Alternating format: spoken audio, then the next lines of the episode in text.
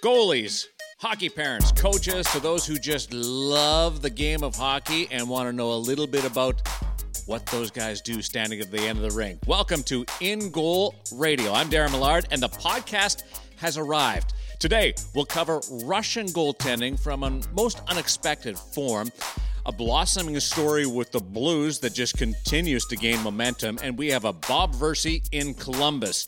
Gear Geeks, we're going to chat with one of the most significant people on the equipment side of the game. Sonia DiBiase is going to join us. CCM brand is our focus today, and it's a fascinating interview. You won't uh, believe where modern goal pads got their start and their inspiration. One has to do with, uh, can I mention Lanacane? maybe maybe uh, an, something that, that takes away the allergies. Uh, you're going to have to stick around for it. Plus, Roberto Luongo goes for a car ride with our own Kevin Woodley as he discusses where he got his start in goal and what his future is as he winds down his career and my own observations. Uh, it's going to be a fun opening major episode. This is really episode number one. So let's bring in the founders, the owners, the operators, the contributors uh, to In Goal Magazine, Kevin Woodley and David Hutchinson, as we go coast to coast. I'm at the East Coast office looking out over the Northumberland Strait in Prince Edward Island. And David, you are in Vancouver Island. Vancouver Island, lovely Nanaimo. It's a little bit uh, warmer here than it is for you. Yeah, there's no ice there. I can walk Once to a year. Brunswick. Once Uh, a year. Kevin Woodley, how are you?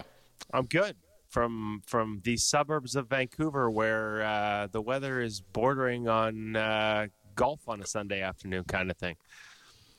Sorry, dear. Well, you you you you're not doing that here, but you know, every now and then I like a good blast of winter weather just to. To remind me that it is a is a hockey country. Uh, let's start. Uh, we'll get into uh, Roberto Luongo and that conversation because uh, I've got a sneak peek of it, and uh, and it's really interesting uh, about his observations on what helped him transition from when he broke into the game and to what is dominating his style now. And it's it's not exactly something that that was first and foremost in my mind as far as uh, what he would point to. So a bit of a surprise there. But uh, goalie Bob and Sergei Bobrovsky and the Columbus Blue Jackets. Uh, your observations and what you know about what happened, uh, Kevin, with uh, the controversy between the goaltender and the coach. Yeah, I think that this is this is not so much as the team has said about the coach specifically in terms of this incident. Um, you know, I don't think anybody has the exact specifics, uh, but it sounds relatively innocuous compared to the attention that it's gotten. This is maybe something as simple as not just leaving and not coming back to the bench, but actually getting changed and preparing to, you know, leave the rink, uh, showering, that type of thing uh, before the game was over, which which isn't great. But I would argue um, probably is something you could have handled without turning it into this big public show that they have there. And I think when you see that, um, as much as they've insisted this is, you know, is about him and his teammates and not him and his coach specifically, um, this is just a sign of an untenable situation that, quite frankly, they should have known about and been able to to deal with long before this. Um, I, I don't think it's been a secret that Bob isn't coming back to to Columbus. That was the impression I had as early as March. And uh, I believe he told the organization this long before the you know Panarin news broke and became public. Um, they knew what they were dealing with in terms of Bob's contract expiring uh, this upcoming summer, and have had plenty of time to sort of deal with it. When you see the way this was handled and the way it was made public, to me, it's just um, it's a situation where it's probably more about. Uh, But but does that not make nice it easier? exit. To, yeah, does it not make it easier to use him as an example because you, by all sense and purposes, it doesn't look like he's coming back, so you can hold him up as an example to the other guys that we're going to hold people accountable. Yeah, and, and absolutely, and I and I think from a PR standpoint, I mean, it makes it easier to move on from when it when it inevitably happens.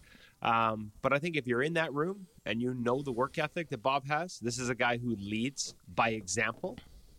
If you, if your goalie is your hardest working player in the weight room, um, off the ice, and leads by example, I'm not sure that's the guy you want to choose to make an example of in this situation. And what does it say to free agents in the future that might want to come to Columbus if they see one of the stars getting thrown under the bus. And for something I would argue that I mean, again, I'm not excusing it in any means. Bob took the high road. Yeah, you, you can't you can't get changed and, and leave your teammate, your your other goaltender out there because that's not an emergency goaltending situation. You, you, he either goes back in, replaces if something tragic happens or or terrible happens to uh, to your partner, then then you're really at a situation where you're putting the team in a terrible position. Yeah, no, no question. Um, like I said, not excusing the behavior, but I think, uh, well, I can think of a lot of examples of things that go on behind the scenes that I'm aware of mm. that I would argue a lot worse that never get made public the way this was made public. And to me, that's that's a sign of the situation. As much as it's not about him and Torts, that's part of the background that leads to this, and that's part of the background that has Bob leaving at the end of the year and if anybody's surprised by that, they shouldn't be. And that includes, first and foremost, the Columbus Blue Jackets, who, as I said, uh, is my understanding they were aware of this with lots of time to create a solution beyond what's happening right now before we get to what's happening right now. Dave, they need each other, though. Like, Bobrovsky needs a great playoff to elevate his market value uh, because a great playoff makes him more money, and Columbus obviously needs needs the goaltender to be on top of his game. So it's going yeah. to be an interesting marriage. I, you know, I, I, get that, but Bob's Bob's also a guy who consistently over the past few years. I know he's not having a great year, but one of the most consistent, maybe behind a Henrik Lundqvist in terms of outperforming his environment and the shot quality that he faces in Columbus. This guy's got two Vezina trophies. Uh, I don't think his market value is going to be a big issue, and I would argue that as much as it you know people have made it about money and there was probably a price level price tag attached to staying in columbus uh, do not underestimate how much this guy burns to win and i could see him taking a situation where he has that opportunity ahead of a larger payday when he does hit unrestricted free agency on july 1st to the other end of the spectrum although when it comes to age they're, they're closer than, than you might think the jordan Binnington surge onto the scene in St. Louis is becoming a bit more of a story with every game. It's now three wins in three starts and three starts in the last four games overall. Jordan Binnington, Hutch, what do you make of what's happening with the St. Louis Blues crease? Oh, I think it's a fantastic story. Uh, I've been lucky enough to be on the ice with Jordan for a day each of the last couple of summers, where uh, when he trains in Toronto at the BioSteel camp, and uh, just really happy for him to see this happening. I mean, he's a 2011 draft pick and 25 years old, finally getting his uh, his first shot and making the most of it. And he's worked really hard to uh, to build his game over the last few years, and it's uh, it's starting to to pay dividends. And it's funny we were talking about this a couple of days ago, saying is is, is there a a crisis happening in the St. Louis crease, and I, I didn't think there was, but but now he's had back to back starts, and what a great opportunity for him and the franchise right now do you ride him now? Would you because Craig Berube was very conscious of not putting anything into Jordan's first start, certainly his second, almost downplayed it more from from the first to the second. So Woodley, what do you do now? I think if you're the St. Louis Blues, you probably go hot hand on this one. As much as I hate hot hand, as much as I hate ever getting in. Well, I don't mind hot hand. What I hate is when you get into two guys and it's winning you're in. To me, that's one of the uh, it's one of my biggest pet peeves is winning you're in. But when a guy's winning the way he is, I think you you give him the run until you see signs of that fading. You know, sometimes it can be a blip, sometimes it could be strictly the goalie's performance, sometimes it could be the team just you know feeling and fueling that confidence in front of him and playing a little better in front of one guy than the other guy. As long as we don't get to the win and you're in, I'm okay. Because to me, the win and you're in just adds a layer of pressure that uh, doesn't need to exist for goaltenders. It should be performance based, not results based. And they get a bit of a bit of a stretch coming up for them too. Here, I mean, there's a game tomorrow against Washington that'll be a lot tougher, uh, but then then they're off until Thursday, so there's a, a chance for him to get a bit of a break and do some work as well. You know, it, it's amazing. Jeff Glass a year ago finally got into the National Hockey League, and that was an incredible story. A World Junior uh, goaltender. Jordan's uh, of the, the the same pedigree, but he's been in the same organization the entire time and finally got this look. So uh, he, he paid his dues. The St. Louis Blues certainly took their time with it to the point where I guess when you look back to his his his time with the St. Louis Blues and the way it started. The draft in 2011, that's when Winnipeg announced uh, Kevin Cheveldayoff in front of the crowd in, in St. Paul that they were going to be named the Jets. That's why I remember this. But uh, I walked out of the rink that day after the draft with Jordan, and he was uh, he was excited to be a Blue, but he was also one of those players that after he went through the car wash, his name was called. He met the organization on the floor and did all the interviews. He went up to the suite where all teams have their suite, and you're all the players that are drafted are invited up there. He went up there, and there was nobody left because it was it was just at the end of the draft and everybody cleared out and was catching the flights and and he said it was it was this cool moment where you're drafted and you're you're with your parents and you're you're having this great uh, reflection of, of your career and you finally hit this milestone and then you walk into the suite and there's nobody so uh, just Late one of to the party stories that, again. that stuck with me yeah, late to the party again, and it kind of set the tone for, for what was going to happen for Jordan uh, with the, and taking his time and, and having to battle through the organization uh, with the St. Louis Blues. You guys hold on here. Uh, Want to just uh, just pause here, but and let everybody know that we're going to have some conversation about Russian goaltending and Michael Hutchinson with the. Toronto Maple Leafs, but still wearing the colors of the Florida Panthers. That conversation to come, but first, a couple of interviews. One, Roberto Luongo jumps in a vehicle with our own Kevin Woodley, and up next, we go inside the gear with CCM. Taking the show in a new direction now. First time into the gear side of things on In Goal Radio. Sonia DiBiase is the senior manager, key accounts at CCM Hockey, but her history and uh, experience along the goaltending side of things runs uh, deeper than just the key accounts title on the corporate uh, business card. Uh, Sonia, welcome in with David, Kevin, and Darren. Pleasure to have you. Thank you so much for having me. Uh, this is a pleasure. Well, you know what? I followed your career and uh, and various presentations and, and the evolution of goaltending, and I've been fascinated uh, by your story in particular. I want to know uh, before you give me the uh, the CV part of your your background. Are are you a goalie? no, I'm not. No. See that that part is incredible to me and i love it so uh, because there's so many times you hear you've never played the game you can't have an opinion but but you, you you're not a goalie but i i watch and i listen and i read your your stories and i'm and i'm and i'm really impressed. So i want the background how you got into it the cv and then kevin and david are going to take it into current mainstream goaltending and and what ccm is is doing right now. So uh, give me the the background. So I started in January 1992, recently graduating uh, from school. And there was an opportunity with Brian Heaton in the little town of Harrow, Ontario. Uh, Brian had recently uh, purchased a CAD CAM cutting machine and uh, had no knowledge or technical training. And I was brought on board uh, specifically to introduce the AutoCAD um, technology into his factory. But having a design background and a business background, uh, it wasn't long before I was, of course, uh, diving into the production floor in the design room, uh, looking at materials, trying to understand the product. Because I find not only, uh, first of all, I'm a huge hockey fan, love the sport, I love the game. Um, and I really found the products interesting and and even working alongside Brian Heaton with his history from Cooper um, and how product had evolved even at that point uh, so many years ago. But it, it, wasn't long before I was designing uh, products alongside Brian.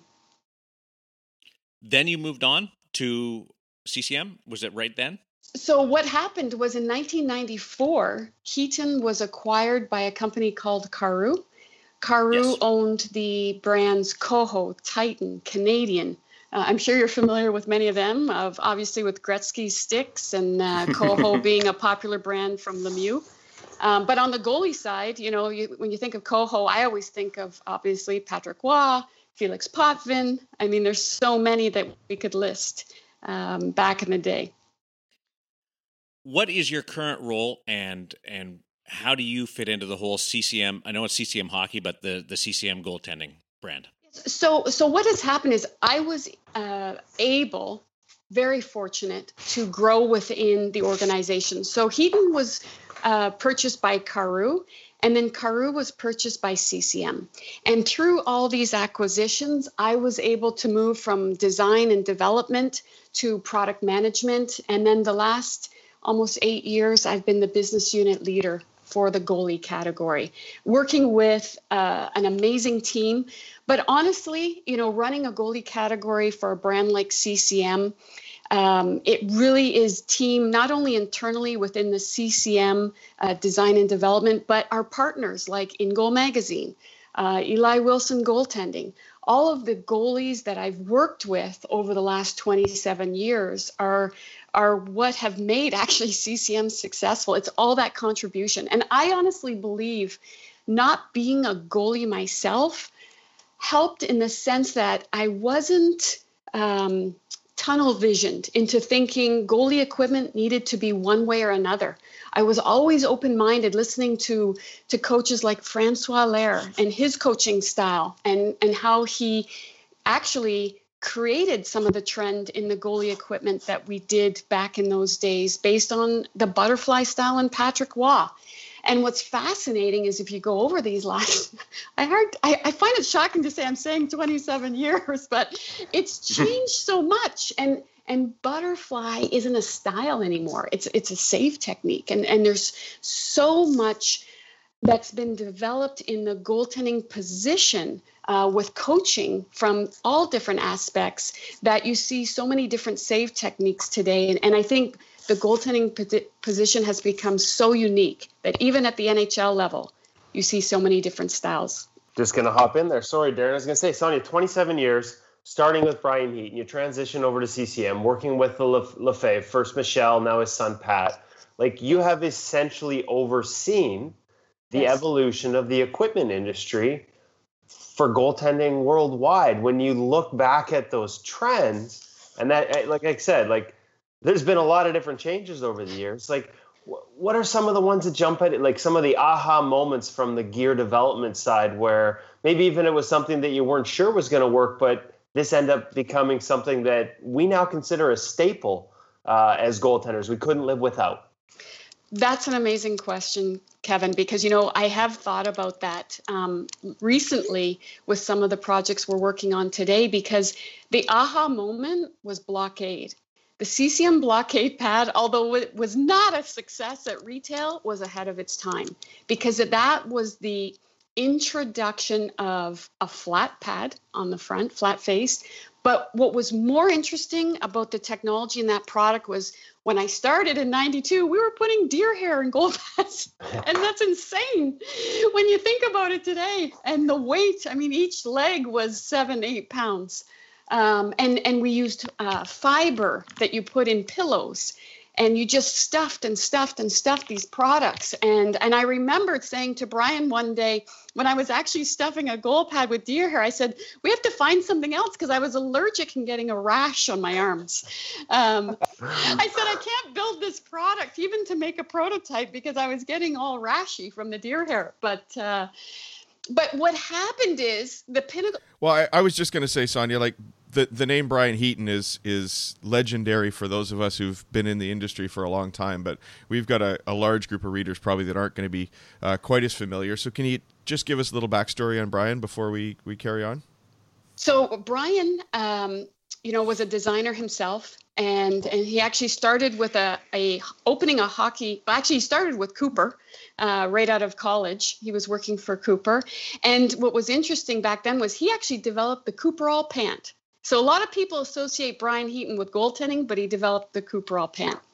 Um, then he moved back home, started a, a hockey store, Brian's um, Custom Pro, which was just a retail location, and he, it all started with repalming gloves. I mean, that's where it always starts in some of these retail stores. And then he he started looking at goalie equipment and fixing, repairing catch gloves, blockers, repalming blockers as well, and it all started there it was uh, it was amazing to see how he transferred what was his retail operation uh, and sold that retail store to then open up his um, Brian's Custom Pro uh, business. And then through his partnership with that, sold Brian's Custom Pro and opened up Heat and Custom Goalie Equipment. I want I want to get back to the deer hair. So because and and Hutch was right. Not everyone, as much as our for us, we know yes. who Brian Heaton was. Um, it's great to, to to sort of let our younger listeners know that these are these are the people that got us to where we are. You, Sonia, have overseen a lot of that, like getting us to where we are as goalies today. But I want to know how you got away from the deer hair. And does your allergy in any way translate to the fact we finally did? well, it was interesting. What what Brian and I did was we went to um, the actual auto show in Detroit, Michigan. Uh, we were we were at the auto show, and there was actually a, tied to that auto show a materials show and there were a lot of materials for the car seats um, and the foams. And we started looking at foams and different materials used in automobiles. And I said to Brian, I looked at a seat. And again, I'm not a goalie. And actually, Brian Heaton wasn't a goalie either. Most people don't know that, but Brian Heaton was not a goalie. So we looked at it and said, why couldn't we take a piece of foam and re- eliminate all that stuffing and just use a foam from top to bottom. Um, because the, the the reason a goal pad, if you look at even an eFlex goal pad today, the reason it had an outer roll was because you had to stuff it so that it maintained its length. If you think about a pillow, if you were to stuff a pillow, which is like a tube, it would just become round. So you have to create these vertical, narrow rolls. So the one on the outer roll was created for length. The knee rolls were created to create the horizontal width so that the pad didn't just become a tube from stuffing. See, now you have to be careful here, Sonia, because I know that story about the outer roll. I know that the outer roll was there to basically give the padded shape, but now that we don't need the outer roll, we don't we don't want Kay Whitmore and anyone from the NHL hearing this because the outer roll may soon become extinct. And as a goalie myself, I like it. I like having that little extra inch sticking out just in case that puck chipped in front of me gets knocked down. So uh, shh, we can't give away too many secrets on this podcast. Um, so that transition to a to, to foam, like that yes. might be one of the biggest transitions we've seen in, in goaltending equipment. I would argue, you know, from the outside that and the addition of a knee landing area for butterfly. Oh, 100%. And, and what we realized um, over time was that there wasn't a, a, one size fits all for everyone when it came to the back of a goal pad. You know, when, when you go back to Helite 1, Helite 2, there was one style of leg channel. Um, and then what we realized is that as butterfly style evolved and Francois Allaire with his, you know, the bottom 12 inches of the net allowed for 80% of the goals it was that was how that position became. It was based on statistics. And therefore we had to find ways to improve the protection for that knee area especially our bodies are not meant to drop on the knees 40 to 50 times in a three hour period or two hour period. I mean, that's just not normal. And what we tell my hips that, Sonia. well, what's fascinating is I can go now to about seven years ago when I started doing research uh, with Dr. Ryan Frayne at the University of Western. And and because what I was learning with the these first of all Giguere with the hip operations and then kids proactively getting hip operations. And what we realized is this technique that Francois Allaire created not just impacted knees but it also directly impact hips. Um, that energy transfer does go from the knee directly to the hip, and that's all been uh, qualified and quantified through this research. So there, there's so much that is. I could talk for days about the evolution, and we could listen for days. It sounds like yeah, it sounds like we're gonna have to have part two, three, and four for this one, Sonia. Uh, listen, like working hand in hand with with some of these big names over the years, like what are the, yes. some of the ones that jump out beyond Allaire? Like I know, like I'm not sure that your average goaltender realizes just how big an impact, just how directly that relationship worked with one of you know a guy who I would argue should be the first goaltending coach in the Hall of Fame. I have argued it, and I'm starting to make this argument with the people that do the voting. Um, it wasn't just that he created a style, like working hand in hand with him uh, with the Lefebvres. Is there anyone else that jumps out? Goalies, you know, Jonathan Bernier, a guy used to show up at the Lefebvre factory in the summers just to sort of hang out and see it all. the back and forth between some of the people that play the position and have changed the position and how that's influenced the way you build equipment for it? 100% Kevin. I mean like you know when you go back over the years every NHL goalie that I've worked with, from Curtis Joseph and Tim Cheveldae to Patrick Roy, Felix Potvin, and even the goalies today, Crawford, Carey Price, they directly impact design. They come to us with a problem or a question.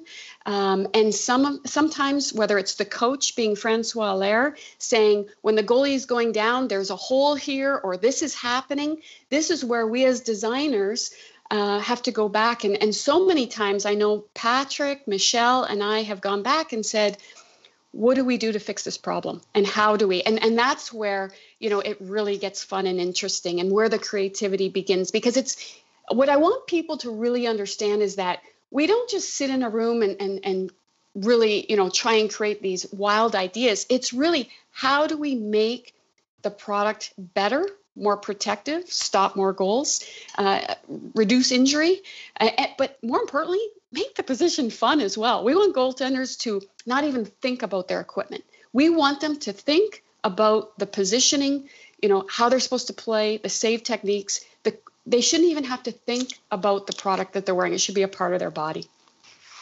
You talked about that work with Ryan Frayne, and obviously, see, we've been blessed. Me and me and Hutch have had the opportunity to sort of come and see the facilities, tour the facilities a couple times with the Lefebvres, see your research facilities, talk to Ryan Frayne, and see the work that kind of goes into this. I think, you know, sometimes when it's a big company like like CCM, and in the past tied to Adidas, people are just like, oh, it's just a big company. They just make goalie equipment we've been blessed to sort of see the firsthand uh, the level of research you do. But I want to talk a little bit about that work with Ryan Frayne. Was there anything that surprised you that changed the way you build pads based on his research at, at Western in terms of how a pad gets to the ice? Because I got to be honest with you, the first time he told me that the pad gets to the ice before the knee gets to the ice, I was I was kind of blown away and kind of confused. And then when he proved it to me, it's like, wow, okay, this could change how you build things.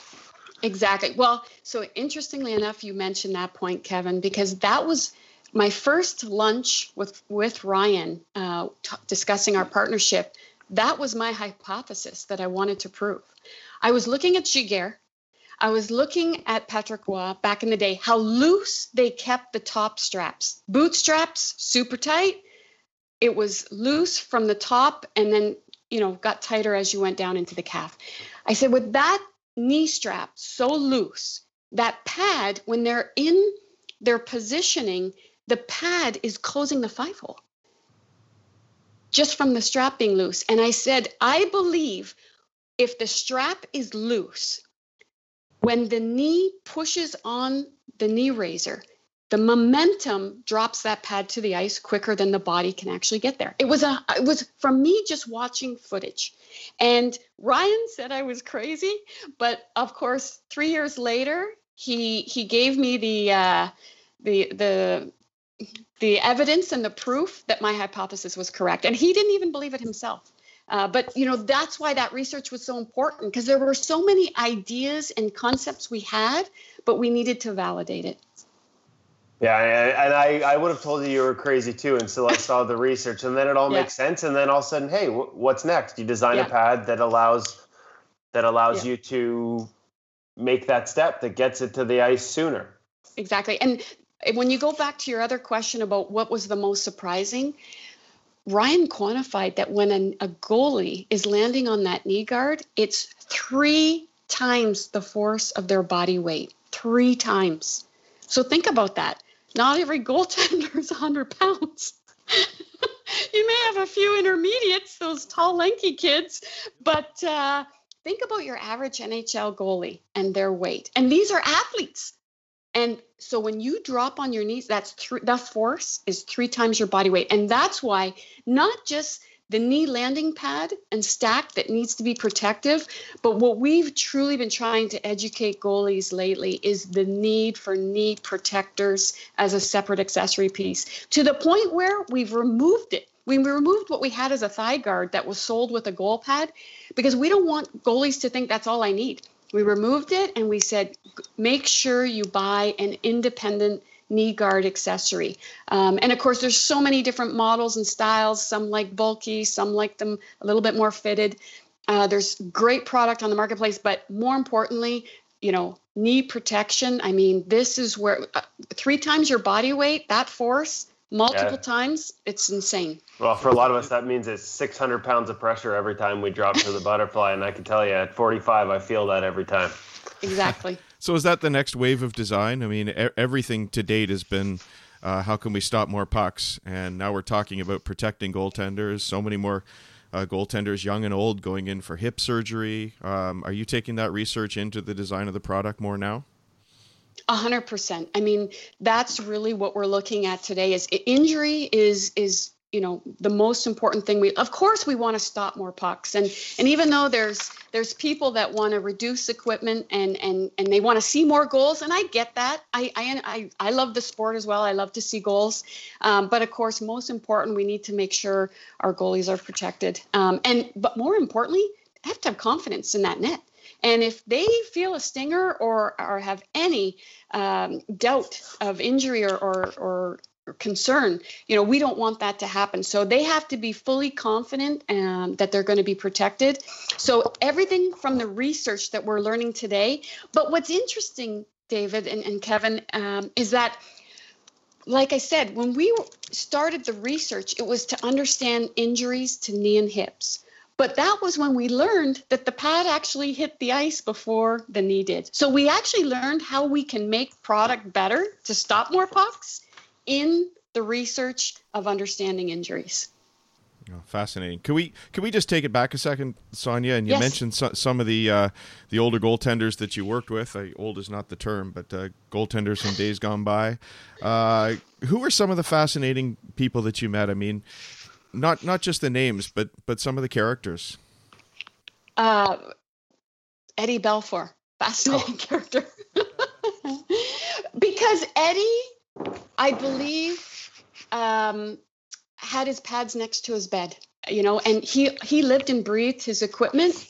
Uh, he knew foams, he knew quarter inch, half inch, HD, LD, uh, and he was very specific. And and he was playing before the rules today, so there was a lot of goalies just coming in say, "Can you do this and that to my goal pad?" Um, so he was unique in just how educated he was on the product and the materials. Uh, because most goalies today, if you ask a goalie today about their specs, they don't even know. I, I wear a CCM pad. you know, uh, I wear an eFlex or a Premier. They don't know if they have a loose fit, a tight fit, a super tight leg channel. Um, they might tell you, yeah, I've got a bootstrap and uh, one calf, but that's just because they know how many straps they're doing up. They don't know their stiffness profile. Do they have an internal double, an internal single? Uh, they don't know. The, most goalies today are not as in tune with what their gear is as the goalies from days gone by. I mean, those goalies back in the day really really were looking for competitive advantages and knew about the product. And it was very common for them, just like today, to come to the factory off season in the summer and uh, tinker with their gear, as we used to say. It's that see, you know, and I hear that all the time, Sonia. It's actually getting harder to have gear conversations with some of these young guys because you're exactly right. They are not yeah. as in tune with their equipment. Sometimes I would argue too much out of tune. Like they're they're not where they need to be as yeah. a pro. I mean, it doesn't have to be Ichiro with the Mariners having you know uh, a humidor for his bats, but you need to understand how your equipment performs. And there are times I run into guys that I honestly don't think do. Now, going back to the older guys, strangest yeah. request that actually ended up working out and being something that you maybe move forward with? Was there one that jumps out? Well, Garth Snow's uh, shoulder wings. Was that you? well, that was Brian Heaton. Yeah, I was there with yeah. Brian when they, we did that. Yeah. I mean, even the the puck foil. There were so many things we created that were were great. They were great design ideas, but uh, what's the puck foil? Pucks. So that was a plastic piece below your toe binding. okay. Yeah, yeah but it Darren's out of the union now. yeah, I now I remember. Now, yeah. Yeah, it was it was illegal very quickly. Um, Patrick Roy always wanted uh, three by three uh, two and a half inch thick square blocks on the side of his pants. Um, yeah, they were Wow. square, three inch by three inch, and it was about two and a half inches wide, just cubes on the side waist of his pants. Um, there, there were some interesting, uh, you know, every goaltender had something unique about them. I can honestly say, um, and and you know that's why if you look at equipment today, we've got still a 580, a 590, and a 600 break because depending on how they want that glove to close, um, you know, there's just they're, they're all unique in, in what they're looking for. And I remember uh, he was okay with bruises on his ribs. He didn't want a chest protector that provided like he would have no problem playing today in NHL with reducing uh, the size and so forth because he played with almost his junior style chest protector. And he said i'm okay taking a bruise because i need to be able to move. You know and, that, and Yeah. you look at how he played. Oh, Okay, and so switching that from those guys that were uh, almost driving innovation through some personal preferences to today's goaltender, Yeah. we're going to have Roberto Luongo on a little later. I know you've had a chance to work with him. The one thing to me about Roberto is his passion for the game, and that comes right down to his gear. So we have seen him add elements of his equipment. Like you said, a lot of goalies, they just give me the same as I had last year, give me the same as they don't want to make those changes. Mm-hmm. But we've seen Roberto change his equipment based on trying things at some of the summits with you in Montreal that were at retail first. So is there almost can there be almost more satisfaction there when you make a change based on your research and you take it to retail and then you have an NHL guy say, "Wow, this is great. I want that on my pads." Yeah, uh, you know what, Kevin, you've hit on a key point that I've really noticed change over the years. Uh, goalies from the past, and, and I don't put Luongo in that because he's he's more open today, but uh, Belfour and those guys were don't change, give me what I had last time. Sometimes, you know, it was just give me what I had last time. Uh, whereas, you know, young goalies today, it's all about technology. What's new? What's new? And that's generation generation X and Y, right? That's how they've been raised. They want the newest, latest, and greatest. Um, so what happened is, for example, Luongo has always used uh, the regular synthetic leather, the Clarino. And once he came to our summit and saw Speedskin, which we launched at retail, he said, "What's this?" and he could hear the zzz, zzz, zzz for the kids that were playing on the ice with the pads. And his next set had Speedskin. and it's just because, again, you know, again, these guys, it's so intense during the season. You only have a few months with them off season to really talk gear. Um, and you, like I think about Corey Crawford, the year he wins a cup, you don't even see him all summer. He's so tied up with uh, events and, and uh, things that he has to attend. So, you know, we we really do cherish the time we have with these elite elite athletes and, and how they're able to share. Um, but Luongo, you know, what, what I love about him, first, he's so great. He communicates uh, what he likes, what he doesn't like, which is key. But this guy, you know, with after his injury, went out to a retail store in Florida and bought a composite CCM stick and started No playing with kidding. it just because it was lighter. So that's how he switched. You know, he just uh, it's it's a crazy story, but these are the things that happen because you know they they they see product that sometimes we bring to retail and maybe they weren't open, but once they see it actually launched, hey, I'll try that. I'm going to let uh, Kevin Woodley go because he's got to go grab Roberto Luongo, jump in the car, Yes. and do an interview. So say goodbye Yes. to Kevin, and we're going to let him go. Then I'm going to do a little wrap up with you, Sonia. Sounds great. Say hi, Kevin, say say hello to I Kev. will definitely say I will definitely say hi to Roberto for you. And I'm now that I've gotten stories about him from you, we're gonna have to ask for the reverse. So you've been warned. okay. right on. See you, Kev. Okay, so I'm just going to jump in here. Uh, Darren Millard now with uh, David Hutchinson and uh, and Sonia. Uh, I'm going to ask some goofy questions that are just people may not understand. What's a CAD CAM cutting machine? You mentioned Oh. that at the very start. Yeah, computer aided design, computer aided manufacturing. Okay, so that was uh, he just bought one of those. That was Brian Heaton uh, Yes. that did that. Uh, who are the guinea pigs when you guys have when you guys have new product and you're testing it? Who who does that? Who are your guinea pigs? Um, so it's always local kids um, like first of all employees of our company number one uh, we have a testing league internally today that we use through the schools like mcgill and concordia uh, we have goalie advisors and like when I say goalie advisors, it includes coaches, it includes Kevin and Dave, who are so in tune with the goalie market. They're talking to kids, they're talking to pros. These guys are our goalie advisement staff. Um, and although, you know, like our, we, we really cherish these partnerships because um, the feedback that they provide us uh, is is key to as product evolves and and even sometimes how we go to launch with product and launch timing as well.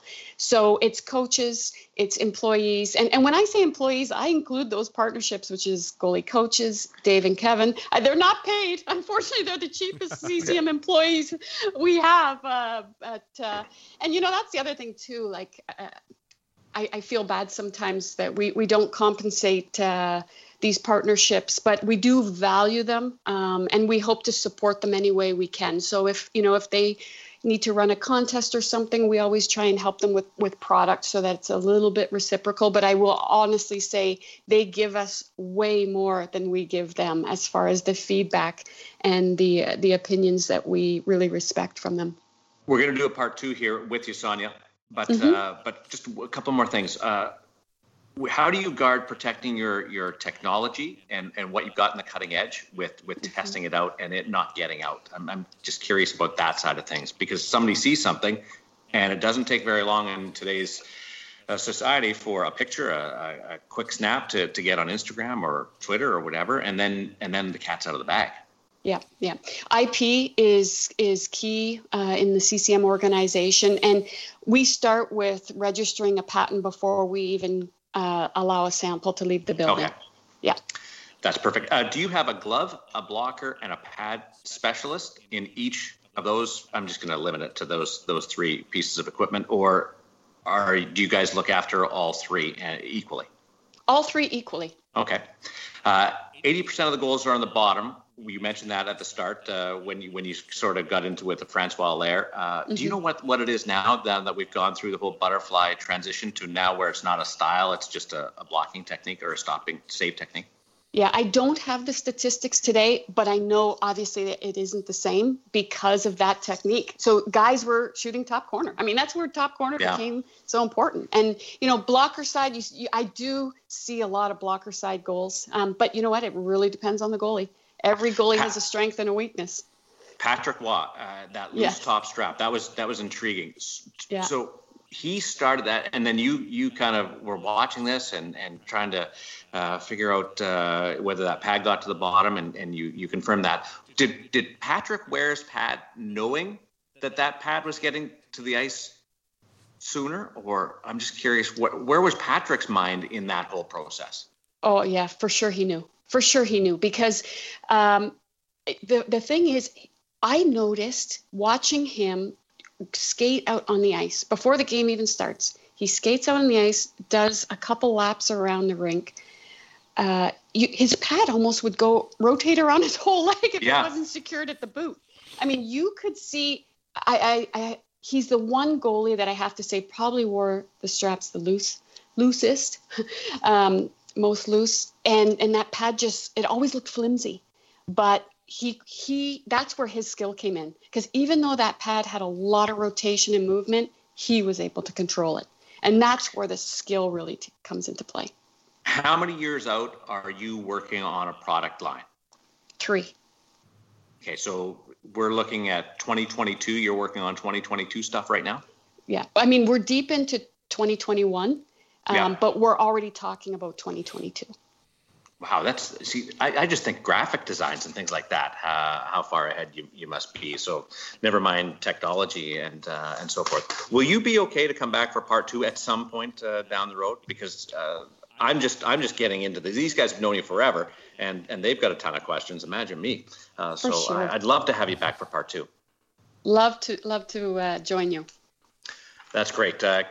Dave, this is uh, this has been fun. Thanks for bringing me into this part. It's it's been great. I wonder if we just want to give Sonia a second to tell us about her new role and what she's uh, up to now. Oh yeah.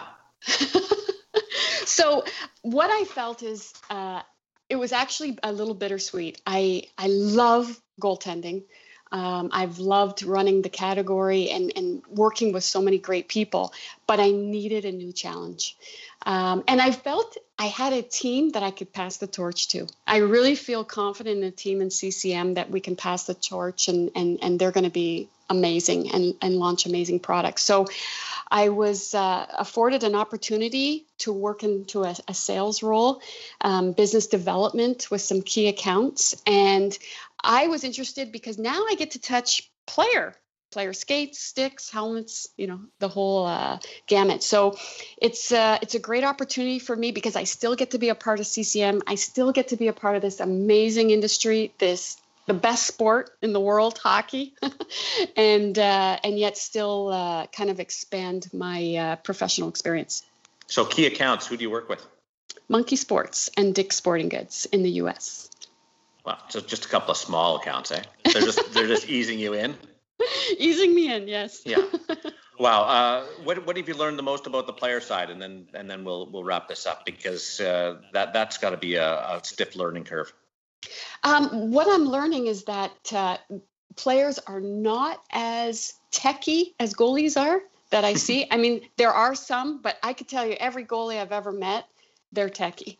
and sometimes I've always said you better know your stuff if you're going to sell goalie equipment because you'll be challenged. Sometimes consumers know more than uh, kids that work in the store.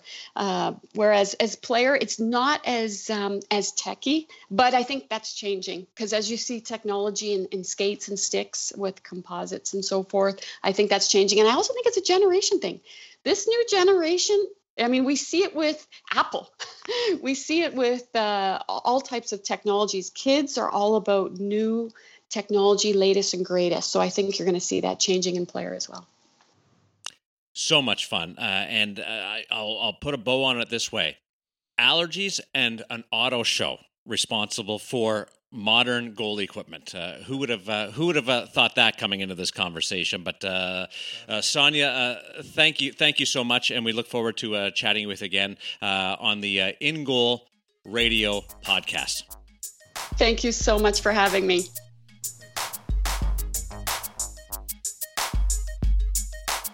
One of the things that we're going to do on In Goal Radio, the podcast, is introduce you and let you have a a real experience with the goaltenders in the National Hockey League, and there's no better real poster boy for In Goal magazine and the transition and development of goaltending than Roberto Luongo.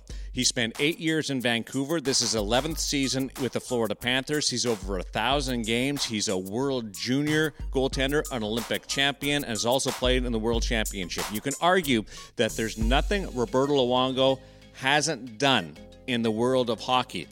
Until now, in his return to Vancouver with the Florida Panthers, our own Kevin Woodley caught up with him and probably produced one of the most memorable interviews that Roberto Luongo has ever experienced. Here's Kevin Woodley with Lou.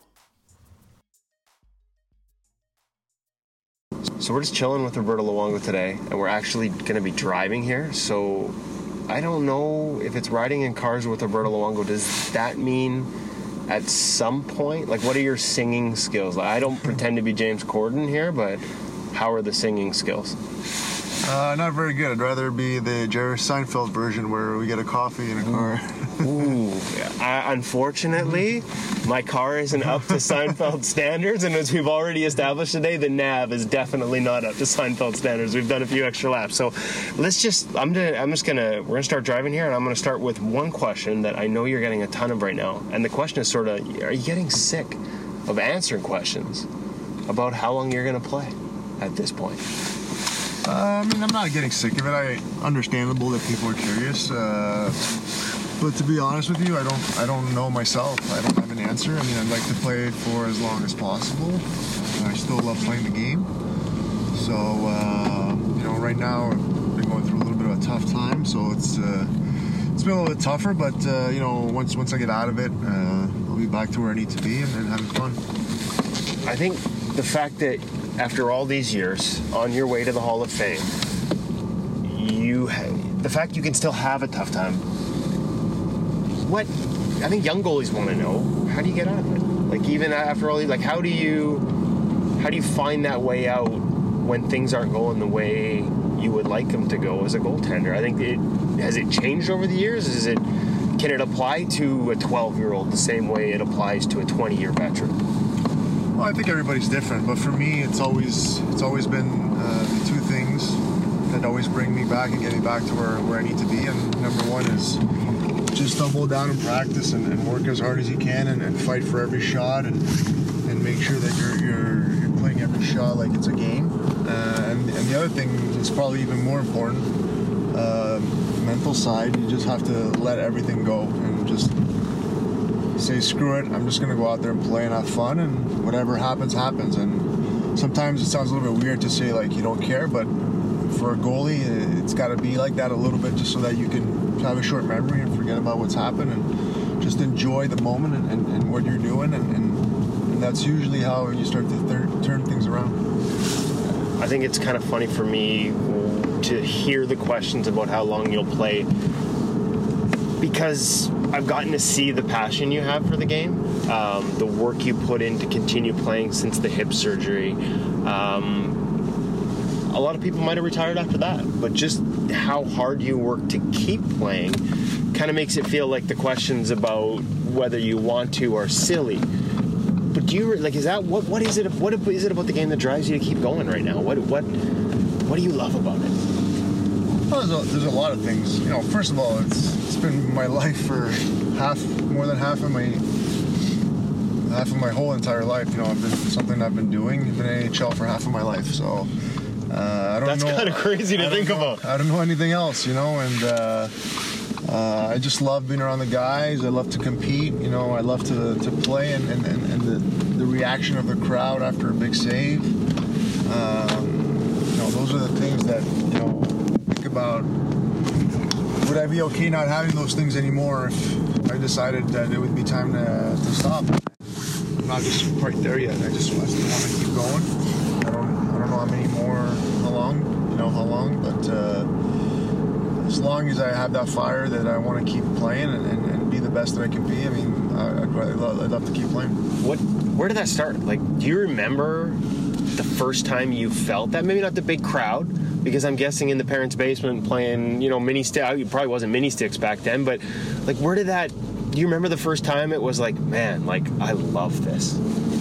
Uh, I mean, I've always loved it. I mean, just as a kid, even though, like you just said, there wasn't any crowds or, or whatnot, but uh, I just pretend to to play sometimes by myself and, and, and, and just take a ball and, and, just pretend that I was playing in a game or playoffs or Stanley Cup final and just shoot it at myself and, and, and try to stop it and make glove saves and, and, just put myself in that moment. And, uh, um, you know, since since then, it's always been there, you know, and, and I've always wanted to be part of that. And, and uh, that's why I enjoy playing on the road so much because I like I love the reaction when you when you make a save the crowd is stunned. Now you started in, in was am I correct? Was the basement. Is that like is that like when you talk when you're throwing balls against a wall, making saves against yourself, or like paint me that picture? Is it street hockey? When did it become on the ice? When did that passion sort of? And it was Grant Fuhr too, right? That's who you were. You're just catching with the wrong hand. well, I wasn't catching with the wrong hand, but Grant Fuhr was my yeah. idol, and it was everywhere. It was in my basement. It was in the street with my uh, neighborhood kids. Uh, my driveway, I, I, I put a ball. You know, in Montreal, the drives are slanted, so I'd, I'd, put a ball at the top of the driveway and make it roll down on its own. And I'd be at the bottom of the driveway and, and make trying to make it hit a pothole so it would bounce and I'd have to make a save right in front of me, like crazy stuff like that. And then, uh, you know, could be like uh, just in my living room, and, and I, I, would be on my knees, and I would, with one hand, I would, you know, throw the ball at me, and with the other hand, I'd try to catch it or make a save, and uh, just find different type of ways to, to, you know, to entertain yourself. And I had two younger brothers, and, and as they got a little bit older, we would all play together, which was fun. Now, from the whether it's the basement or the house or the driveway and the potholes to the top of the NHL, that transition period? Like when, what, at what age did you start to think, hey, this is something I could spend half my life doing? And when did it go from something that you did for that fun, for that pleasure, for that pure joy to something you thought about could be a career? I think uh, it was probably when I was 15. Uh, I played Bantam Double A. Uh, so then the following year, it was my second year Bantam, but I got invited to the midget Triple A camp, and uh, I actually made the team as, a, as an underage. And uh, within a, a, couple of months of the season started, uh, one of an agent, that, which eventually became my agent, you know, went up to my parents and just told them, you know, that get used to the fact that your son's going to be moving away and, and all that kind of stuff. And I guess that's when it kind of became a reality that this is, is something that could possibly, uh, you know, happen if, if I keep working hard and, and, and, things fall right. When did it trans? Like when did it become a job for you? Was it or was it from that stage on, or do you do you even look at it that way? I know how much prep you put into it. Like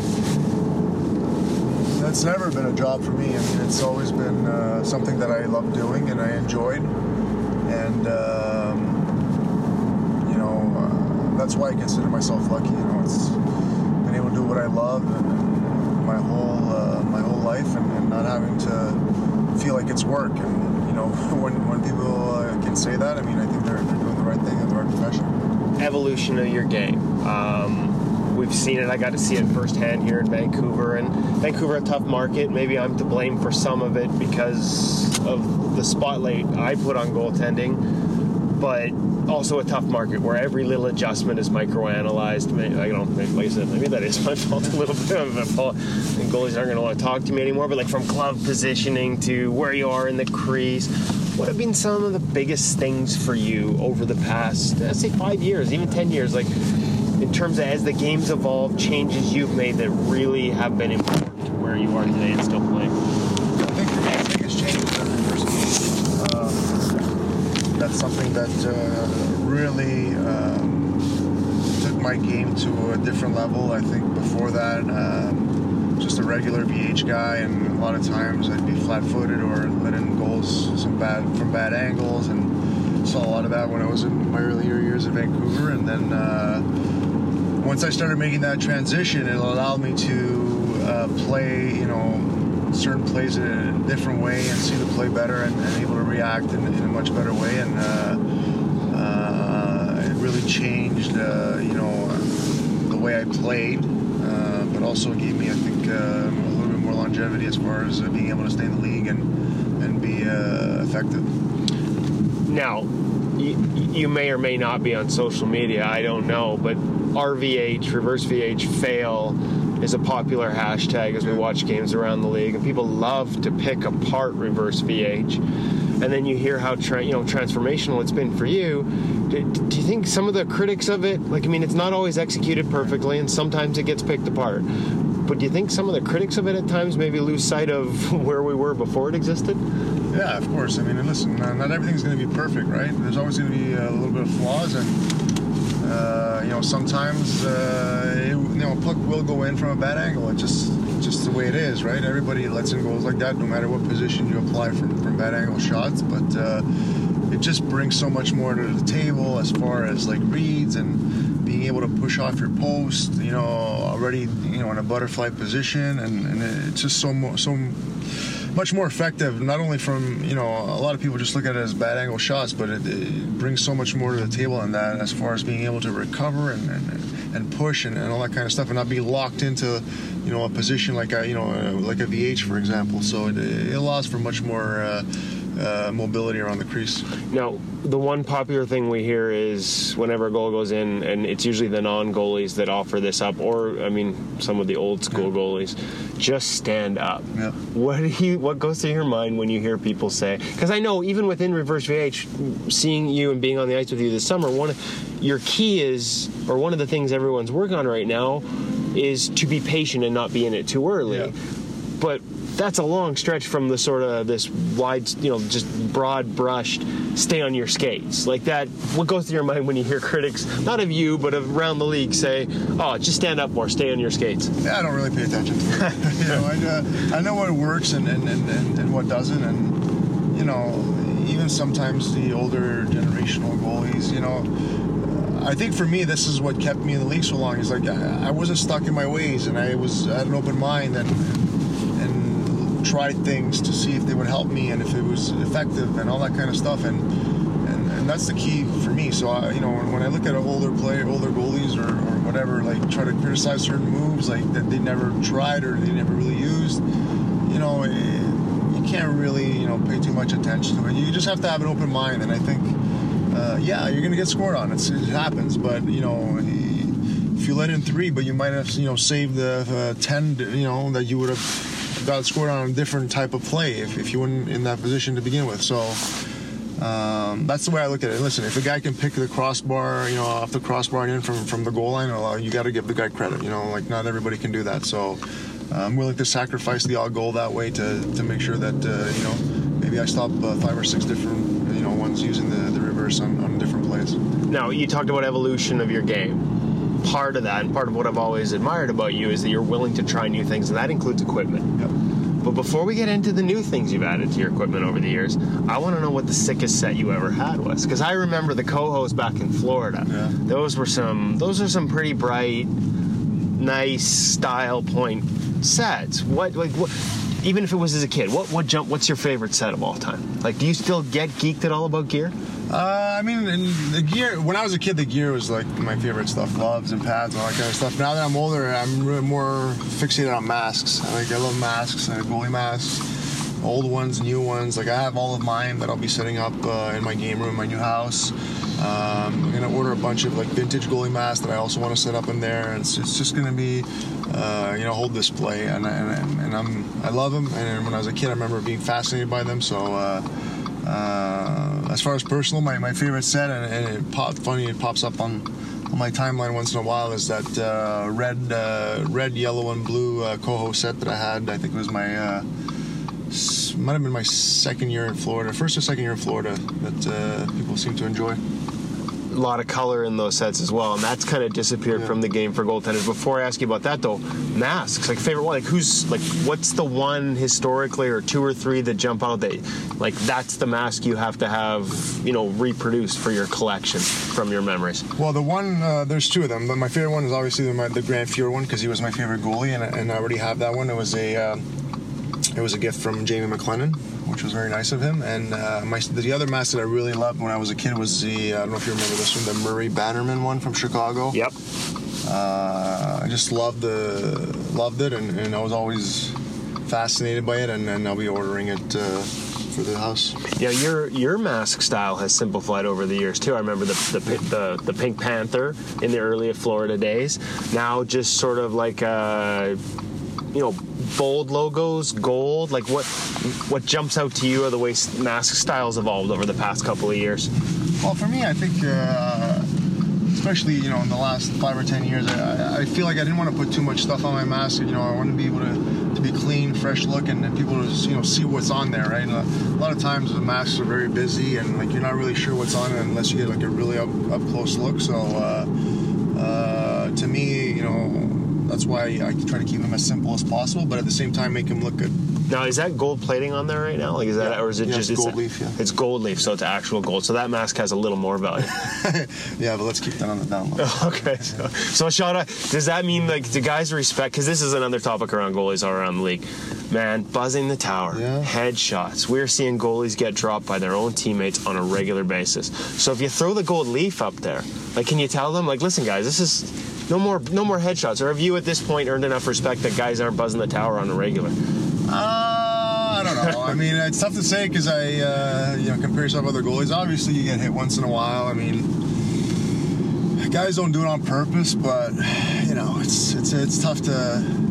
You're not happy when you take one in the face in practice. You know, let's just say that. You know, we we face uh, like uh, over hundred shots a, a day in practice, and last thing you need is some guy trying to you know go bar down from from three feet out and hit you in the face, but it's part of the game. You know, you've dealt with it your whole career. Just uh, you know, you have to understand that uh, you know guys don't do it on purpose, but you obviously like to be a bit more careful. Do you, you know, I, I don't want to put you in a bad spot here, so you can just decline, but do you have to lose it every once in a while? Because I remember the old school guys say, like, Panger's like, man, he sees guys get hit like four or five times in a practice. Yeah. He's like, if we got hit once and they said sorry, no problem. Second time, you're chasing them around the ice to make sure it didn't happen. The third, is it just part of the game because we spend so much time on our knees now as goaltenders, or do you sometimes you, you know, Hope's told me him and Ovi have come to an understanding, right? And Ovi's more respectful. Yeah. Does, do you have to sort of command that every once in a while? Because it's it's it's become a safety issue.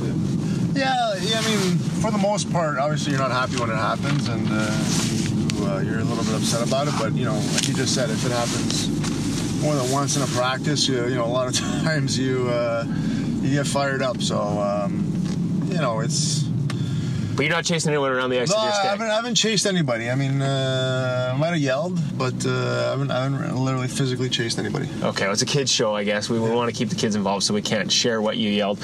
Um, gear, staying with gear though, uh, you've changed some things on your pads over the years. Strapping, um, I believe you have speed skin on there now uh, in terms Yeah. of sliding. Uh, is that to me? It's always interesting when that comes from retail when they design something and you see it and then hey I, I need to add this as opposed to being the guy that drives it how what are some of the things you've tried differently from ccm over the years Uh, I just whenever- composite stick too, right? That's yeah, another the one. composite was uh, Shoulder injury. was the main thing. Yeah, because of my shoulder injury, I, uh, the wooden stick was a lot heavier, and, and uh, I was trying to get back in the lineup, and I couldn't really raise my arm because the stick was so heavy, and. Uh, I just started using a player stick in practice, and I was like, uh, felt so much easier and, and, and to, to, to move around. So I figured, why not try a, composite stick? And, and once I got it, it was was fine. I was able to return it to, to, to action. So that was how I made the switch. and, and speed. Have you noticed a difference in the speed skin with uh, just a little easier slide, a little more efficient? I feel like I've had that for a long time though. It's been it's been a really long time I've had that. Oh, you know what? Because you probably had weave before, and then it's Yeah. it's kind of a version of that.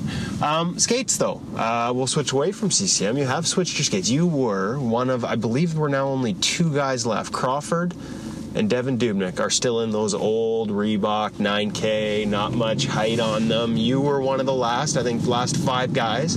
You switched last year. You went to a VH boot, super tall cowling. Um, I would think after all those years, maybe a big adjustment, but one you're never going back from, eh? No, I'm not. I mean, it was uh, my ski was so heavy. Um, it was bulky. I, I liked the stiff boots, so it was reinforced, and uh, it was really heavy. And and, and uh, once I uh, switched over to uh, try the True, um, it was night and day. I mean, I was able to move around so much easier and, and much more, uh, you know, quicker around my crease and able to get to positions and not have to like lift my foot up and, and do a full like uh, quad uh, flexion to, to be able to move around. So just that easy access to an edge, adding that height, that made a big difference for you. Yeah, actually, the other thing that that, that really uh, to me that I noticed a huge, huge difference is I have never blown an edge uh, when I was in, when I'm in my butterfly. Try to make a recovery save. It's never happened with with the, these skates, and you know with the other ones it would happen, uh, you know, uh, once in a while because you know the cowling would catch or, or whatnot. But uh, these ones, I've never had an issue, which is great. Okay, we're back in Vancouver. We're driving back towards downtown right now. We can start to see the mountains in the backdrop. So I'm going to ask you the special memories. Like, is there a memory, as much as we're not wrapping up your career yet, but is there a memory from it to this point that jumps out for you? Is it even in this city, or is it since going back to Florida? What's uh, what are some of the moments that you reflect back on that pop up first when you think of that? There's there's three uh, memories that always come back to me um, the most, and they're all here in Vancouver. You know, um, obviously the Stanley Cup final. Um, the second one is uh, the gold medal game. You know, it wasn't in the NHL, but it was in the Olympics, and it was in Vancouver, and that was obviously one of the biggest moments uh, of my career, and, and for, for Canada and all that stuff. And uh, the third one is, is probably the most uh, craziest, exciting moment uh, that I've had in my whole career, which is weird to say because it was in the first round of the playoffs when we beat Chicago in overtime in Game Seven. Uh, uh, you know, just the whole setup, the scenario where they had beaten us the previous two years, and we were up 3-0 in the series, and then they came back 3-3, and then we're up 1-0, and they scored shorthanded in the third, and then they had a power play to win the game, and I made a big save, and then we Burr ended up scoring the game winner. I just remember, and I've watched a video of it once in a while, how much excitement we were. We were so happy that we won that series. Like we, you would have thought we had won the Stanley Cup. Yeah, John Shorthouse slay the dragon call, and I think a lot of people in this market the first thing they remember is Burr getting out of the penalty box, coming down, puck on in, and he beats Crawford clean. And that's where the whole city just goes nuts. I think it's still one of the favorite moments in this city. But you mentioned the save. Yeah. Not a lot of people remember that because Burrow's moment became such a defining moment. But that's the Blackhawks on a power play to win the game. I believe it's a pass out from below the net Yeah. low high play with some lateral element. I can't remember who it was that he Sharp. pinched down with Patrick. I mean, talk about a guy who owned the Canucks back then. Walk me through that save. We'll go find some video to go with this because that uh, does that rank up there as one of the biggest saves you've made in your career, the one you remember the most. Yeah, I mean, obviously, just as far as the, the timing of it and, and, and the circumstances, uh, it was a, a massive save, of course. Uh, I remember, you know, I think it was Toews that had it right by the net, by the goal line, and I, I don't remember exactly how it developed, but I think he tried to pass it across, and I tried to get a stick on it, but it, don't know if it went underneath my stick or what. I can't remember exactly, but. Uh, once it went across, I saw you know Sharpie was there, so I just I just slid across right away on my butterfly. I was able to get an elbow on it or an arm or, or something. And, Blocker uh, side, I remember yeah, that. Yeah, so um, it was nice to get rewarded with a big goal right after. You know. Absolutely. So, and the other memory, like it's funny that is such a big memory. Olympics too. Yeah. What do you remember of the golden goal? Like you're at the other end. There was a big save before that. After uh, can't remember who shot that. Was it Pavelski? Yeah, I, yeah, I think so. I think you're right. Yeah, with Scott Niedermayer back defending, and a lot tougher save than I think people in the moment realized because Niedermayer was kind of caught in Yeah. a spot that maybe screened you a little. What do you remember about the emotions of seeing Sid being at the other end as Sid puts that five hole on Ryan Miller? Uh, well, the funny thing is, is after I made that save, I was free. I was in freeze of the puck, but Niedermayer called for it, so I just slid it to him, or else the play would have been blown dead and ended up bringing in the zone. Ended up being in the game winner. So kind of glad I did not freeze that. Um, and you know, just the play developed quickly, right? It, you didn't. It was one of those where you didn't. It was kind of something made out of nothing. You know, it was an innocent play off the boards, and all of a sudden it's popped out, and, and, and that's the beauty of Sid. Like it was a decep- deceptive play where he just got it you know, off the half wall and just quick, quick shot it and caught Miller by surprise. So it kind of took me a second to realize what just happened, and then uh, you know, uh, after it did, I just, you know, obviously, know, go to euphorics there. Yeah, I, I got to cover that, so that was. I can relate to the emotions that went through there. Objective reporter that I am. Um, still a Canadian. Uh, last one. What does the future hold when and if you are done playing? Like, we see a lot of guys going to coaching. Yeah. I have a hunch that might not be your your chosen way to go. Do you, do you still want to stay involved in the game? How much will it depend? You got a son who's eight, Yeah. and he plays hockey. Does he want to be a goalie? And what does dad think of that if that's where it goes? He's not right now, is he? No, he's a forward right now, so he's just, uh, you know, he's he's he's got good uh, good uh, hockey sense. He's a good uh, goalie or forward, so whatever he wants to do is fine, and I don't want to push him to to do you know anything that he doesn't want to. So uh, we'll we'll see where that goes. But uh, personally, I mean, I don't really have any plans. Uh, I'm definitely not you know that interested in coaching. I think uh, other than coaching my own son, which which I, I enjoy, but. Uh, uh, more of a, a management type of guy. I think uh, you know, as you all, everybody knows, I'm, I'm big into fantasy, uh, football, baseball, that kind of stuff. I love to How, how many teams? How many teams did you manage in fantasy football this year? Like, what are you down to now? Yeah, I'm downgrading. Every year I feel like it's a little bit less. This year I've only did eight eight leagues, so uh, How many did you win? none. It was, it's been Oh. a tough year. So Guys, sorry for bringing that up. that doesn't help my chances to be be, be in management one day. But uh, you know, it's just it's just something that I enjoy doing. You know, uh, trades, uh, you know, making rosters, all that kind of stuff. So. Uh, um, you know, and obviously I follow the game. I love the game. I, I watch hockey. I, you know, I know I know everybody around the league, and, and um, uh, you know all that kind of stuff. So, you know, one day maybe, but uh, for right now, obviously I'm focused on, on, on playing and, and playing to the best of my abilities. And, and when that day comes, you know, we'll we'll have a sit down and, and uh, see where it goes. You know, I I know my uh, wife and kids will love to have me around the house for, for a while, you know, too, because uh, Daddy's been on the road a long time, and uh, especially this year, feels like we've been on the road all year, you know, with the Finland trip and all that kind of stuff. So, uh, um, you know, we'll, we'll make those decisions when, when the time comes. Perfect, Roberto. Thanks for doing this. Speaking of sit downs, um, you know, I didn't make you hum a bar. It's not quite up to Seinfeld, but for our audience, uh, your willingness to sort of share this story and this, uh, your background and all your thoughts on the game, I can't thank you enough. My pleasure. It was fun.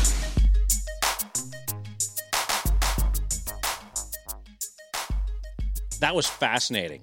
Darren Millard back with uh, David Hutchinson. And here is Kevin Woodley uh, after gassing up the car and making sure his tires are properly inflated. He is uh, he is with us following the, the car ride with Lou. Now, I was I thought he'd be more casual, but give me an idea of of what you guys went through. Not even from a from a goaltending aspect. Were you driving or was he driving? I was driving, and so I was driving and he was holding the microphone.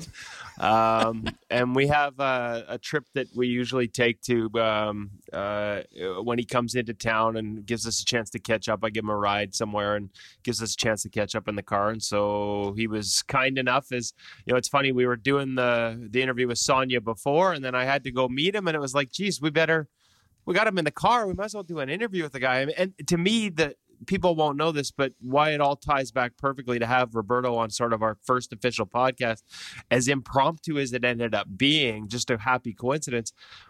The thing that got me into goaltending and writing about goaltending was an old magazine called Goalie News and uh, it was run by Ian Clark, then the Vancouver Canucks goalie coach, now the Vancouver Canucks goalie coach. Um, but my first feature interview for his that magazine, uh, and I have it. Uh, it's not up on my office wall yet, but I've got a framed sort of cover of that goalie news magazine. Was Roberto Luongo back in the old Florida Panthers, 0304, the bright colors that he used to wear with the Koho, um, and it, it kind of was my introduction to this side of goaltending from a media perspective. And so to have him be our our first guest is kind of a nice little synergy, and we've had a good relationship. And I can tell you that as we're as we got back into sort of the downtown core and we're hitting stoplights and we're kind of oblivious just chatting back and forth with him holding the microphone. I, every once in a while i'd look over at the stoplight and there'd be someone in a car next to us and you could sort of see a couple people kind of look in and you know there's these two guys with a microphone going back and forth talking and some of them kind of clue it in like is that roberto luongo on the so yeah we had uh, we turned a few heads we had a little fun and um,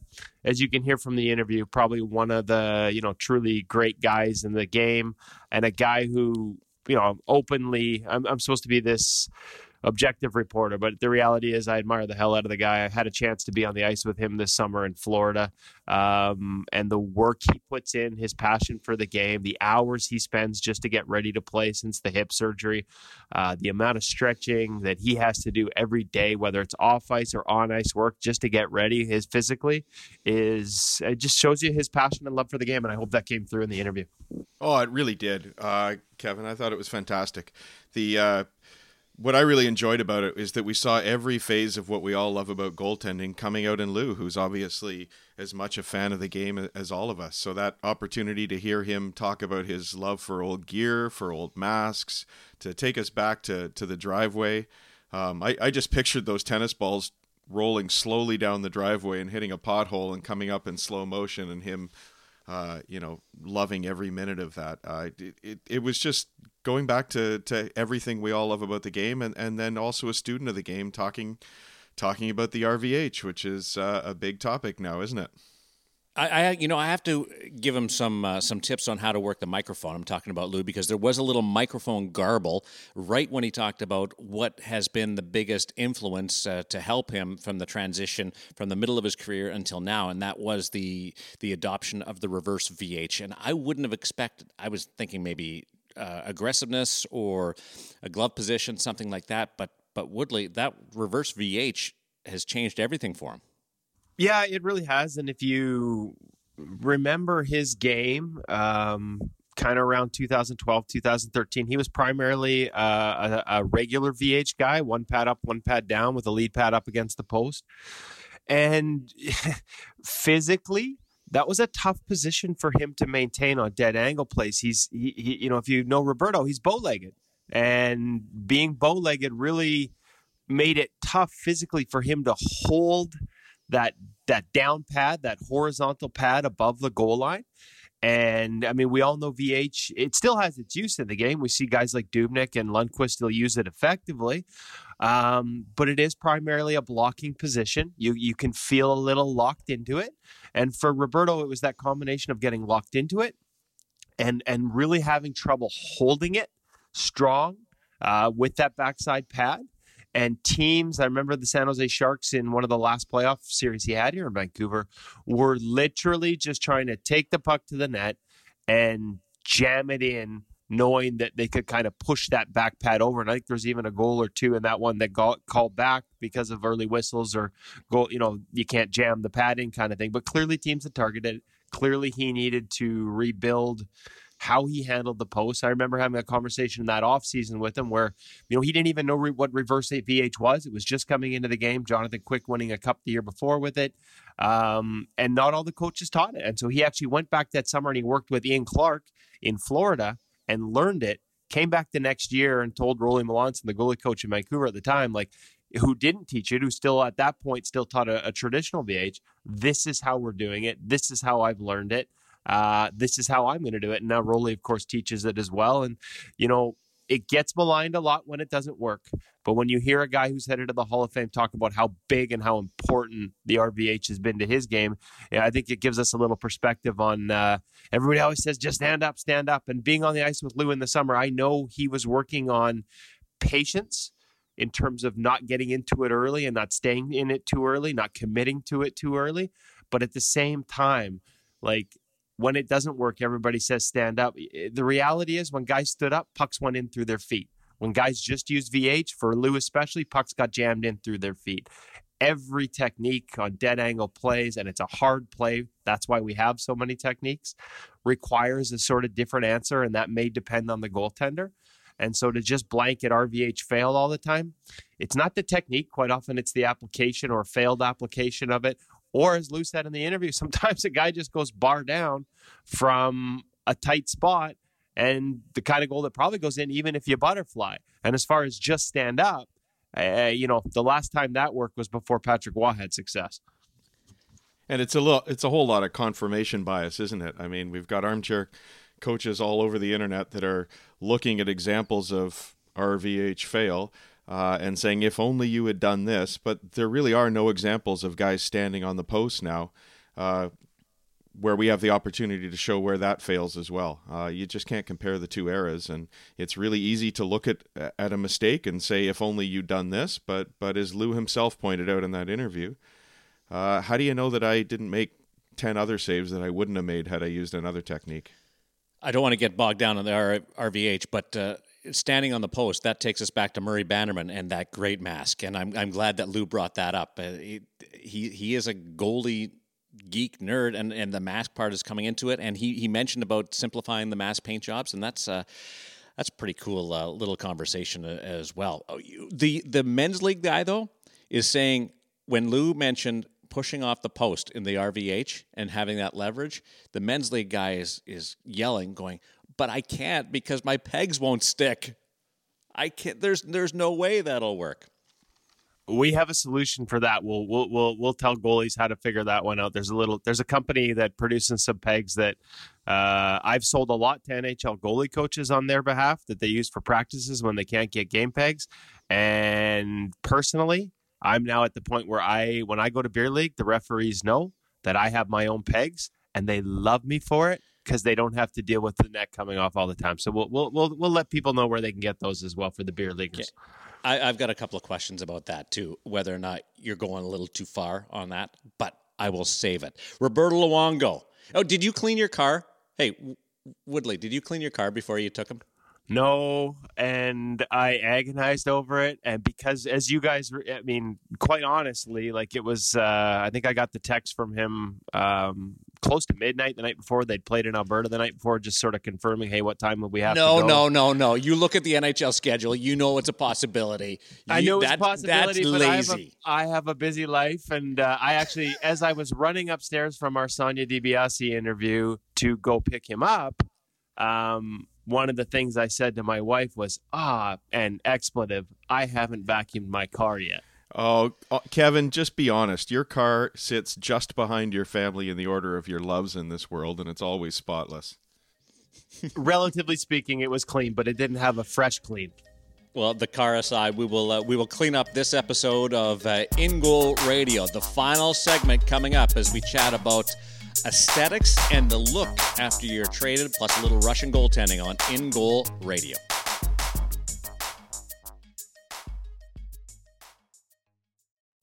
The look of goaltending as we continue on In Goal Radio. Darren Millard along with Kevin Woodley and David Hutchinson as we chat about. Did I did I spell it or did I pronounce Hutchinson properly there? Because I've got two Hutches going in my head right now. Yeah, we should just leave it at Hutch because it hurts me to hear his name pronounced that way. I, somewhere back in history, his family forgot how to spell.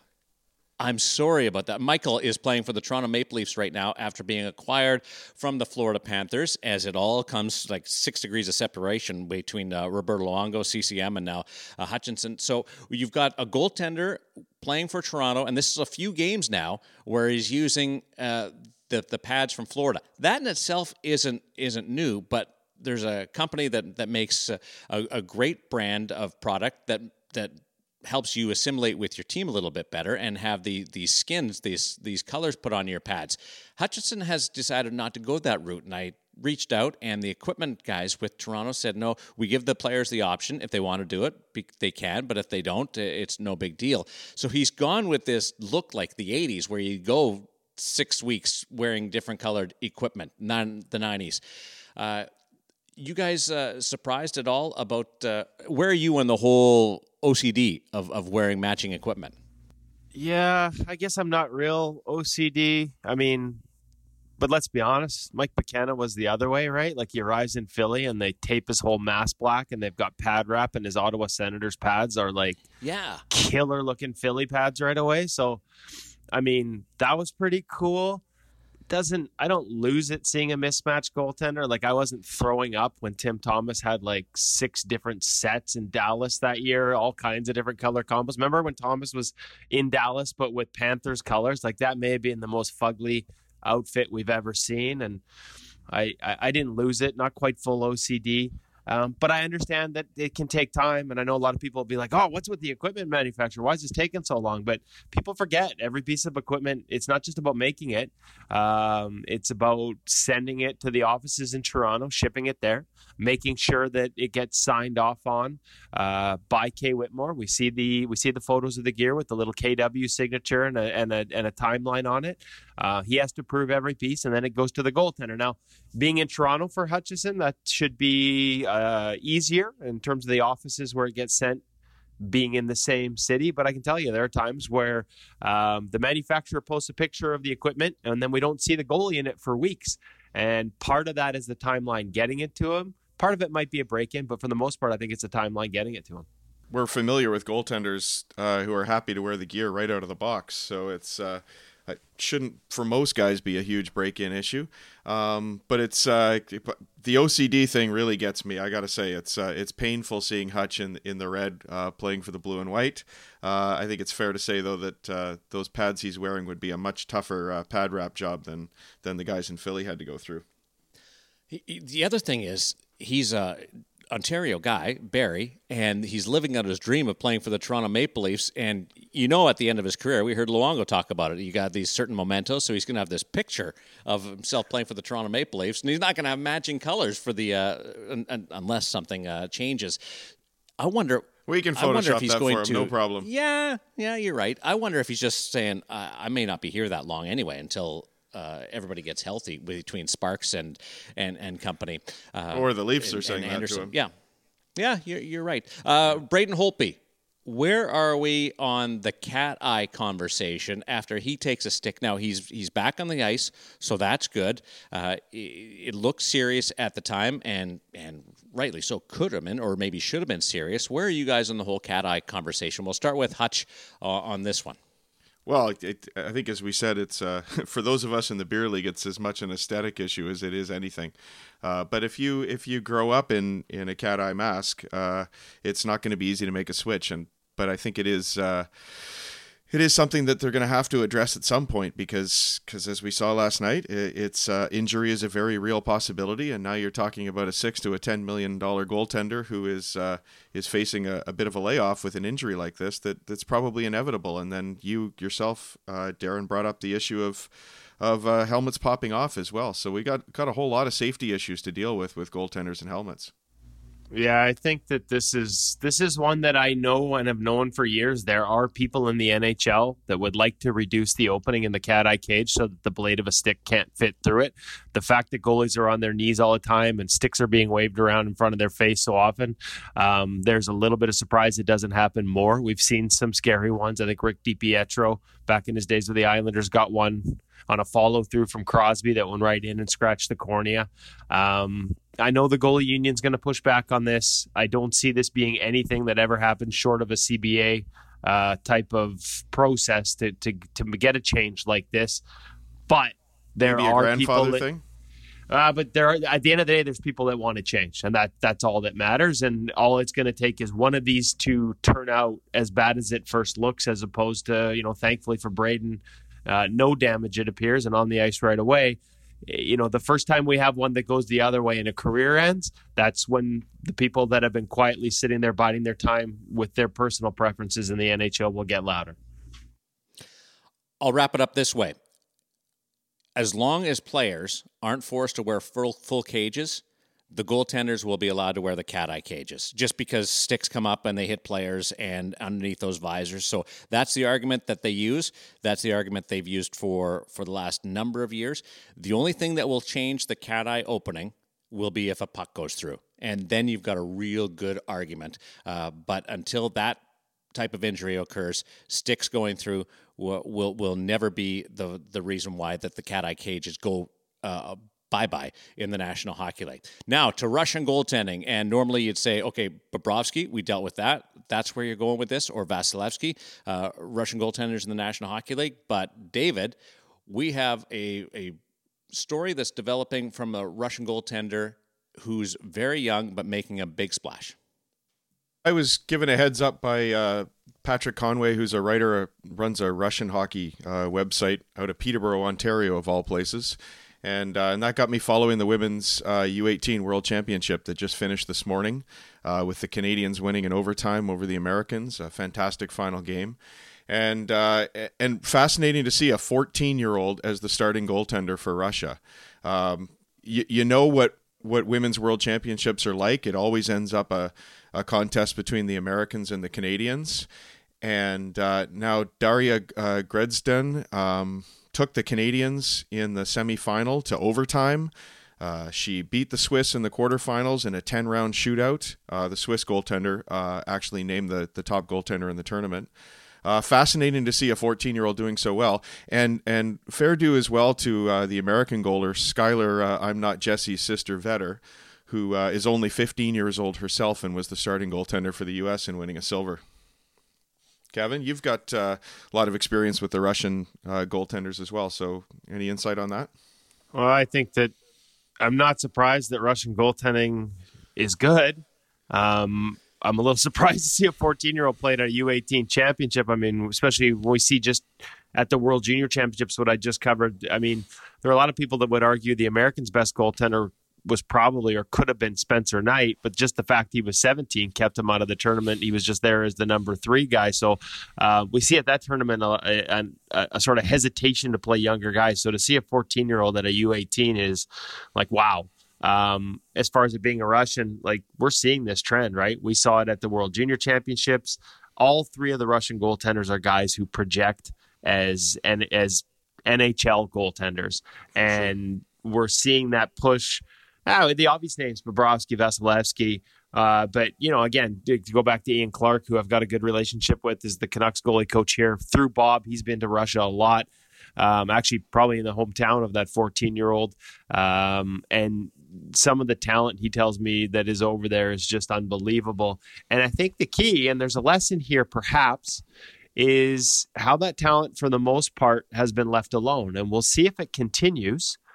But to up until the last couple of years, the the level of goaltending coaching, in terms of what we know of it here in North America, the modern game, uh, it just wasn't there in Russia. And I've talked to Khudobin about this. Uh, I've talked to Vasilevsky about this. I've talked to Bob about this.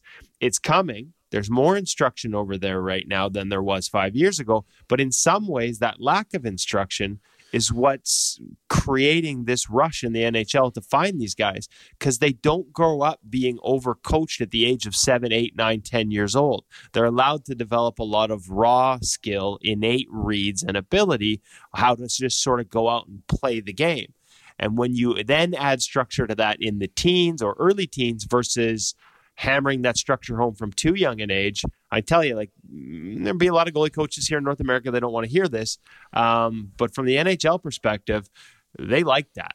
They like seeing kids that have developed the ability to read without being overcoached. And then you add the layers of technique later. And some of the freak athletes that we see over there from the goaltending perspective, I mean, they're just off the charts good. And that's why you're seeing more and more teams try and discover these late round gems like Pyotr oh, now I'm going to choke on his name after saying it throughout the World yeah, Juniors. But yeah, yeah. Kochetkov, undrafted in his first, like, guy gets totally undrafted last year, goes through the whole draft, doesn't get picked. Like, he's going to get picked after this World Junior Championship. And when you see him and you see the similarities with Bobrovsky and how well he moves and how he trains and the work he does, and you realize he wasn't even on NHL Central Scouting's like rated list in in freaking November? Like, come on. Like, somebody's missing the boat on Russian goaltenders. And yet, I was talking to an NHL goalie coach during uh, during their game against Canada, and I know he had his staff scrambling to look at the uh, scouting reports on Kochetkov uh, right there. So ma- made a late impression. Um, one, uh, one. Go ahead, Hutch. Well, well, I was I was just going to say, um, same coach and I were having a conversation about uh, about this this raw talent versus uh, heavily coached youngsters in North America, and I think I think we have to be careful. Trends, the pendulum and trends swing so hard. Uh, we can't we can't throw the baby out with the bathwater, so to speak, here, and, and, suddenly say that nobody should be coached when they're young. I think there's a real um, there's a real case to be made for periodizing your training, and that, that, there's a time for working on technique, and there's a time for letting those things settle in, and kids learn how to read the game and play with their athleticism. Uh, it doesn't need to be all or nothing all the time, and and I hope people keep that in mind. I wish we had more time. We we have, we have all the time in the world. We really do. But uh, but if I don't cut you guys off, if I don't stop it, we will we will go forever. I one final note on this. Uh, I'm not sure that a 14 year old playing in a U18, as great of a story as it is, is a great testament to where your program is uh, as, as, a whole. Now, it might just be the the, the freaky athlete thing, and and it's a one off, but uh, well, not if the Americans just, had a 15 year old. Yeah, yeah, but if the Americans have a 15 year old and they've got a pretty developed program. Uh, Don't ruin my something. point, okay? Hutch, please, please, I, I, please. I do, I, I do feel bad for not mentioning as we're talking about that. Uh, let's not overlook uh, the Canadian goaltender Reagan Kirk in the tournament, who was the tournament MVP and a gold medalist, uh, leading her her team to a win facts should never get in the way of a story, and I try as hard as I can uh, to eliminate that. Uh, uh, gentlemen, uh, we want to uh, send our, our, sincere thanks to Sonia DiBiase and uh, Roberto Luongo for joining us on episode one, the first full episode of In Goal Radio. And we want to thank you, the listener, for joining us. click the subscribe button and tell all your friends. This is not just for goaltending, but it's also for goalie coaches. We'll have a lot of instruction down the line, t- chatting with goalie coaches. So we encourage you to spread the word. Uh, thank you, gentlemen. Appreciate it. Thanks, Darren. Thanks, Kevin. On behalf of Kevin and David, I'm Darren Millard saying uh, thanks for listening, thanks for subscribing, and make sure you keep your crease clean on In Goal Radio.